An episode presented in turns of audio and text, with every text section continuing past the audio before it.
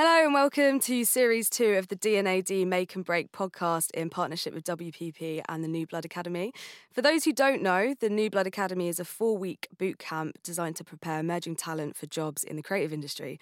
I'm Naina, your host of Make and Break, and we're back with another six part series helping any aspiring creatives kickstart their career by offering some personal advice from some inspiring industry creatives. Hello and welcome to episode four of the Make and Break podcast. I'm your host, Naina. The previous episode was all about finding inspiration for your work. Today's episode is all about sticking to your values. So, for many young creatives, especially when they're starting out in their career, there can be a bit of a pressure to fit in and to follow the status quo. To some, this can come at a cost, uh, especially when it comes to sacrificing your personal values. We've invited special guest Leyya Sataar, co founder of The Other Box, to talk about the importance of standing by your values. Leyya, thank you so much for joining us today. Hi, thank you for having me. Um, can you tell us a little bit about The Other Box and also how it all came about? Yeah, so uh, Roshni and I, Roshni, my co founder, we set up the other box in 2016, mainly out of frustration that the diversity conversation wasn't very inclusive of people like us. So, women of colour from working class backgrounds, mm. being Muslim, and other various parts of my identity and Roshni's identity as well. We weren't being a part of that conversation. Mm-hmm. It was mainly focusing on gender, and gender was seen in very binary terms male and female. Mm-hmm. And with the females, it was mainly middle class white women, and something that I can't actually relate to. So, um, we just wanted to challenge that conversation. Yeah. So yeah, fast forward three years. Um, we're about to celebrate our third birthday, and congrats! um, and we yeah, so we do three. We have three offerings. So we have uh, we do workshops and training on unconscious bias, diversity, and inclusion. How to create inclusive environments that retains creative talent because mm-hmm. what we also noticed was there was a lot of things getting people into the industry but four to five years down the line people were leaving so we really wanted right. to focus on um, how to create culture change right. within the companies and brands and organizations that we work in we do brand partnerships and then we also have a creative community of over 3000 creatives around the uk and growing globally that we support and connect opportunities um, across the creative and tech industries Wow, based on your own experiences within the industry, why do you think it is that way? Why do you think there is um, so few diverse role models, especially when it comes to the creative industry? When you are from a minority and you're in this industry and you're you're having to constantly come up across well come up against uh, microaggressions or people who don't look like you not having that visibility it can really affect your confidence yeah. and lead to imposter syndrome and all sorts of other things. Yeah. And actually, so people leave and they set up their own things. So the industry has got a massive job to do in terms of like how do we retain this amazing talent yeah. and create environments where people can thrive and want to be a part of it as well. Yeah. Just for maybe some of the listeners, especially some of the younger listeners, they might not be as familiar with microaggression, especially imposter syndrome, especially if they're feeling it. Mm. Could you give um, the listeners a bit of an idea of what you mean when you say those those terms? Yeah. So especially with um, Microaggressions is okay, the best way that I describe it is an act of a thousand paper cuts. So you have one paper cut, it's a bit like, oh, okay, um, all right. Mm. Then you have two paper cuts, and then all of a sudden you've got a thousand paper cuts and you've lost your arm. Yeah. So that's the way I kind of see microaggression. Yeah. So it's it's a layering effect. So it's a very good metaphor. The yeah, paper cut metaphor. I mean, it's a really good way of putting it. No, it's a bit violent, but uh, um, but for me, even like a, a, phrase, something as simple as "Where are you from?" Especially being a, a person of color, you'll probably encounter this millions of times, millions of times, yeah. and many different occasions. And it's not the first time that you've heard this, but it's so othering, mm-hmm. especially when you go to your sort of, um, I guess, when I go back to Pakistan, I get it. Where are you from there? Yeah. When I'm here, I get it as well. Everywhere. It makes me feel like I just don't belong in mm-hmm. any of these worlds. Um, but also, as well, like I've had some really dangerous encounters with this word as well. So I find it quite triggering because mm. it's like, you you see that I'm brown, you see that I maybe don't quite belong here. It's it's small talk to you, but actually it's so loaded for me because yeah. of all my experiences with this. But also as a microaggression, it could be something as um, someone speaking over you constantly or things like that. So yeah. there's many different ways in which a microaggression can um, can be formed. Yeah, and th- all those things lead to imposter syndrome. Yeah, for sure. And definitely people need to speak up about it because a lot of people, especially younger people that speak to me about it, don't know what's happening. Uh, and when they express how they're feeling, I'll be like, you need to look up imposter syndrome because there is a term for it. Yeah. And what you're feeling is normal and it happens to people, but there is ways around it. So you obviously work on the other box as a full-time job now. yeah. Um, before that, you were working in other jobs, and this the other box was your side hustle. Can you tell the listeners a little bit about maybe if you came across a challenge um, and how you overcame that challenge, just in case someone's listening who's feeling exactly the same but needs a bit of advice on something that maybe happened to you specifically? I think, um, especially when I first when I first graduated, I worked in retail for a year because I really struggled to get a job in the industry. I applied to hundreds and hundreds of jobs, and I had a spreadsheet of like the company, the email address, when I contacted them, if I'd heard from them, and so I'd, I was constantly keeping track so Yeah. I could get feedback or whatever. And the interviews that I did get, it was um, I found myself changing myself to try and fit into what I thought was the ideal. And what I realized I was going to ask you about this. yeah. Yeah. And what I realised now is actually more of a westernized um, idea of what's presentable and what's acceptable as well. Right. So um, my hair's naturally curly, so I was straightening it. I wear like obviously you can see right now I wear a lot of eyeliner, but I was making it really neutral. The clothes that I was wearing, Really? but Okay, even yeah. my accent. Were you aware of what you were doing at the time? I think I just thought I was doing the right thing because Yeah. this is what it this was what it means to be professional. Like Yeah, yeah, you- yeah. to and I guess for what I was thinking of was a white middle class professional, and it's not me. So even like I borrowed my friend's heels, borrowed my friend's office dress. I looked done this thing I well. looked ridiculous, and my accent. So this is my so I've got a quite a. It's kind of mellowed out a little bit, but I'm from up north, Manchester, Mm. and I was making myself trying to make myself sound more like. Uh, EastEnders, but then Coronation Street kept coming through, and I was, and I was like, mm, just like I had this conflict with my accent because I was because it's perception Oh, bless you. that How old are you here? I'm like, mm, what, graduated when I was like 21, 22. okay, yeah. And this was like my obviously my like going for my first real job in the industry that wasn't like retail or whatever. Yeah. Um, and so yeah, like changing myself to fit in, and then just being really uncomfortable during this whole Mm. interview process. And but it was but what I what I say now, especially to anyone that I mentor, or whatever, is when you're going to for an interviews and jobs. They're interviewing you just as much as you're interviewing them. Mhm. And we're going to be working until we're like 150 at this rate. The retirement age is getting pushed further and further back, Yeah. right? So it's we have to be happy where we're working. They have to we have to want to be there, and so um, I feel that we belong there as well. So Mm-hmm. just make sure that yeah that they match up to you, and even if you don't match up to them, there'll be a thousand other jobs out there for you to find that will support you and where you can live your best life at.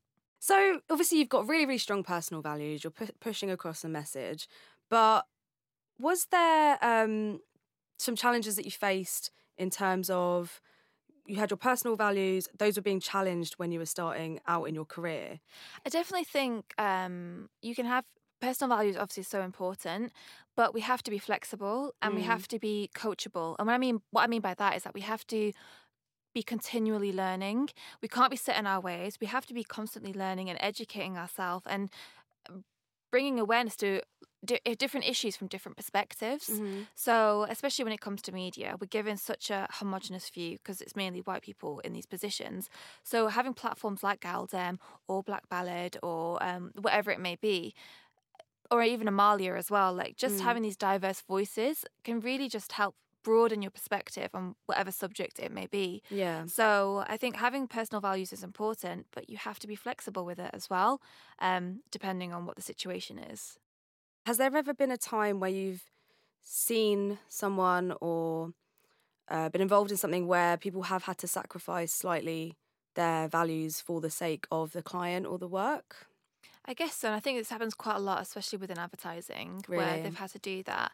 Um, but I guess work is work, though, right? And I think, Mm. especially if you've not got the opportunity of falling back on other financial resources and this is the way that you survive, then sometimes you just have to do it. But I think um, if you could find um, mentors within the organization, so Mhm. if it's not even your manager, if your manager's supportive, then that's amazing. Yeah. But sometimes if you struggle with your di- creative director or whatever it may be, just finding other sources across senior leadership as a mentor to kind of help advise you on that. Yeah. And if it's a good company who cares about its uh, employees, then they should support you through that. So it's just about finding the right space where you can work and feel like you're supported completely and unconditionally in that environment too. Yeah, especially in the creative industry, there's a lot of uh, workplaces, whether that's across film, graphic design, TV, radio, music, anything, there's some startups where your team is made up of four people. And Yeah. there's like a boss, and then there's three people working underneath that boss. You don't have an HR department. What, if someone's facing difficulty within that environment, what would be your advice? I went to a talk a few years ago, uh, and Vicki Maguire, I Mhm. think she's at Grey. Yeah. Um, she she talked about a fuck it fund, Right. and it's so smart. So basically, saving up three to four months' salary, um, as a sort of like just yeah, keeping it to the side. Mhm. So if you're ever in an uncomfortable situation and you're um you're being tested or you're not feeling valued or whatever it may be, you've got this fund to support you if you were to quit that job there and then. Because when I've had people ask me for their advice on things like that, obviously your advice is, well, you're a little bit trapped, so the answer is to leave. There's always something better on the other side. But it is the money situation, especially in somewhere like London. Yeah, especially if you are from a marginalised background. Because even what I realised was being a person of colour, the way that I kind of function was I, I feel like, especially when I got my first job or whatever, that I'm grateful. I was constantly grateful that this person gave me that opportunity. Mhm. And um, just addressing the power imbalance. No one should ever make you feel like shit. Mm. And if that's the case, and if it's compromising your mental health and well being, then if you've got the opportunity to just take some time to heal, then Mhm. you should take that and then go from there. So having that fuck it fund, just saving that money can be such a, a huge lifeline. Yeah. Okay, so Leyya, say uh, we've got some young creatives or um, entry level people listening at the moment, and say they're worried about their ideas getting challenged in the workplace. Um, what do you? How do you go about that? Is that something you would defend, or like, especially when you're really, really young and you're starting out? For me, throughout my whole career, I've always tried to make the most of every opportunity that I've got, and especially going into big workplaces, trying to find allies within there as well. Okay. So even as it's as an entry level, going in somewhere junior, try and speak to your MD. Try and get coffees with these people and Mm. just talk to them and build that rapport with them. Start that conversation because finding allies within a workplace can be really helpful for you when you are going through any hard times that you may have to go through. Mhm. Um, especially like when it comes to sharing creative ideas, just sometimes just having a voice in them rooms can be can be really tricky because you've got people just constantly speaking over you. There's bigger personalities, Yeah. whatever it may be.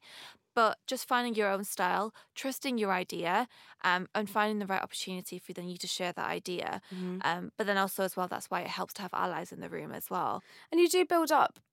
If you maintain professional, you believe in your ideas, you stay grounded, you do build up a level of respect within the creative industry by getting those ideas across Yeah. and also maybe saying, I don't know if this is a good idea. Have you thought of maybe this or yeah, that? And just, you know, being a voice. And Yeah. it's, as long as you do it in the right way, yeah, that's definitely what's happened to me within music specifically is always knowing your place and knowing when to speak, but also just being completely transparent and going, how about this? yeah. Like, let's just try this and make some change and do this. And it does earn you that respect, especially over long periods of time when you're working with um, certain clients. Yeah, for sure.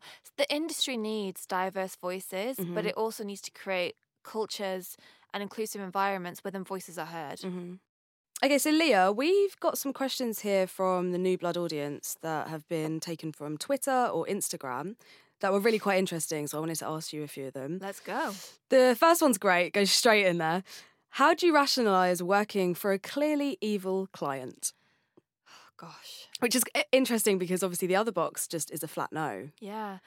But do you know what, actually? Because this is a conversation that happened on the Other Box group um, a while ago. And um, I think for that, you have to find, again, allies and solidarity within your organization and know that your company's got your back. So if you're put into these really uncomfortable situations, that's not cool.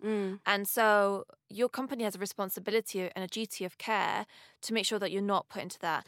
Yeah, and know that you're not alone as well because there are places like the other box, um, gal-dem, people that you can actually speak to Yeah. and get advice. That's what they're there for. And you just explain your situation completely confidential, like it's, and they will they're there to give you their genuine advice, Yeah, and that sure. could really really help because I find that ninety percent of the time they've been through similar things. Absolutely. And actually, you'll find most marginalised people or people from underrepresented backgrounds Mm. have gone through something similar. Um, and so it just really helps validate your own, ex- your, like how you feel about that Yeah. to know that you're not alone. And that's, um, that, that can be really empowering. Next question from the New Blood audience. should you not include a good piece of work in your portfolio if it was for an unethical client or company? Oh, a lot of these questions around ethics, aren't they? yeah, I think that if, is an interesting one actually because I don't know what I'd I'd do then. if you're proud of the work and um, proud of what you you delivered for it, then you should include it if you're comfortable in talking about it. But if it's going to be a conflict with the company that you're trying to interview for, then that's something to be mindful of. Again, it goes back to what I said about being flexible, Mm. being coachable, learning and listening to what the general conversations are around something. Uh, so yeah, I think that's kind of like what I would suggest. Yeah, and I think if the piece of work had a positive influence on the company or client, Yeah. then definitely include it because you're provoking change. At what point should you step away from a client and or company if they conflict with your values? I, I just think nothing is worth jeopardizing your your mental health or well-being Yeah. and I, you know being even speaking from personal experience like i would push through and i'd keep pushing and to the point where i was at breaking point and i'm just like i don't need to do this anymore Yeah. i don't need to be crying i don't need to be getting frustrated like it's just time for me to move on Mhm. and sometimes actually you know everyone always says trust your timing but your body knows so Yeah. i think if you if you're constantly going into a workplace and not feeling happy or feeling triggered or whatever it may be uh, just as long as you've got that backup you know that you you know whether whether it's backup work backup money whatever it may be just just leading with that Yeah. For every negative workplace or experience you've had, there is positives there as well so because many lessons you so you know what many you learn and you know how you don't want to be treated in the future. exactly And there are some great people to work for out there. great, So when you do land the right job and you're not faced with a difficult client or company, you go, wow, this is how it should be. exactly And I know I'm never going to put myself in that other position ever again. And so learn the lesson, bank it, remember it, and then make sure, like, when you go forward, that you're taking them lessons with you. Exactly. One of the questions here is quite interesting because, especially with some of our young audience and our entry level um, workers, they don't really know how to go about saying no. Yeah. So say if you you've got to a point where you don't agree with something, you you mm, thinking about maybe leaving, or maybe you just want to voice the fact that you don't agree with something, but you're I don't know, 18 years old, you're an intern. How do you even voice that?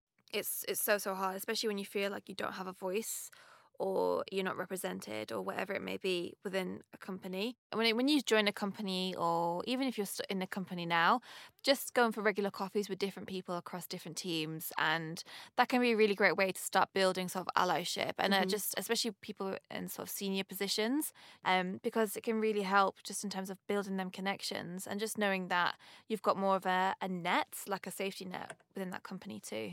So, for all the listeners of this podcast series, we've been asking each guest for one key takeaway, one key bit of advice. So, when it comes to, um, you know, protecting your values, what would you say to our listeners?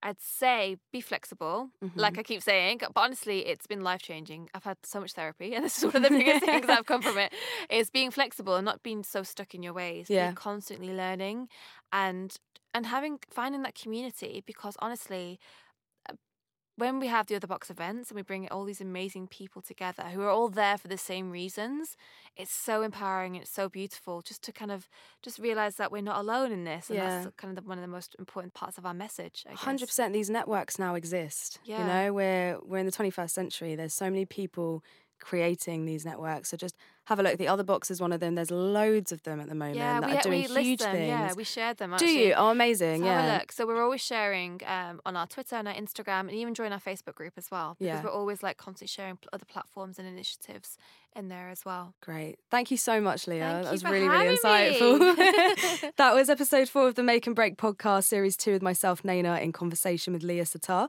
And it's been all about sticking to your values. We'll be back with episode five. Thank you for listening.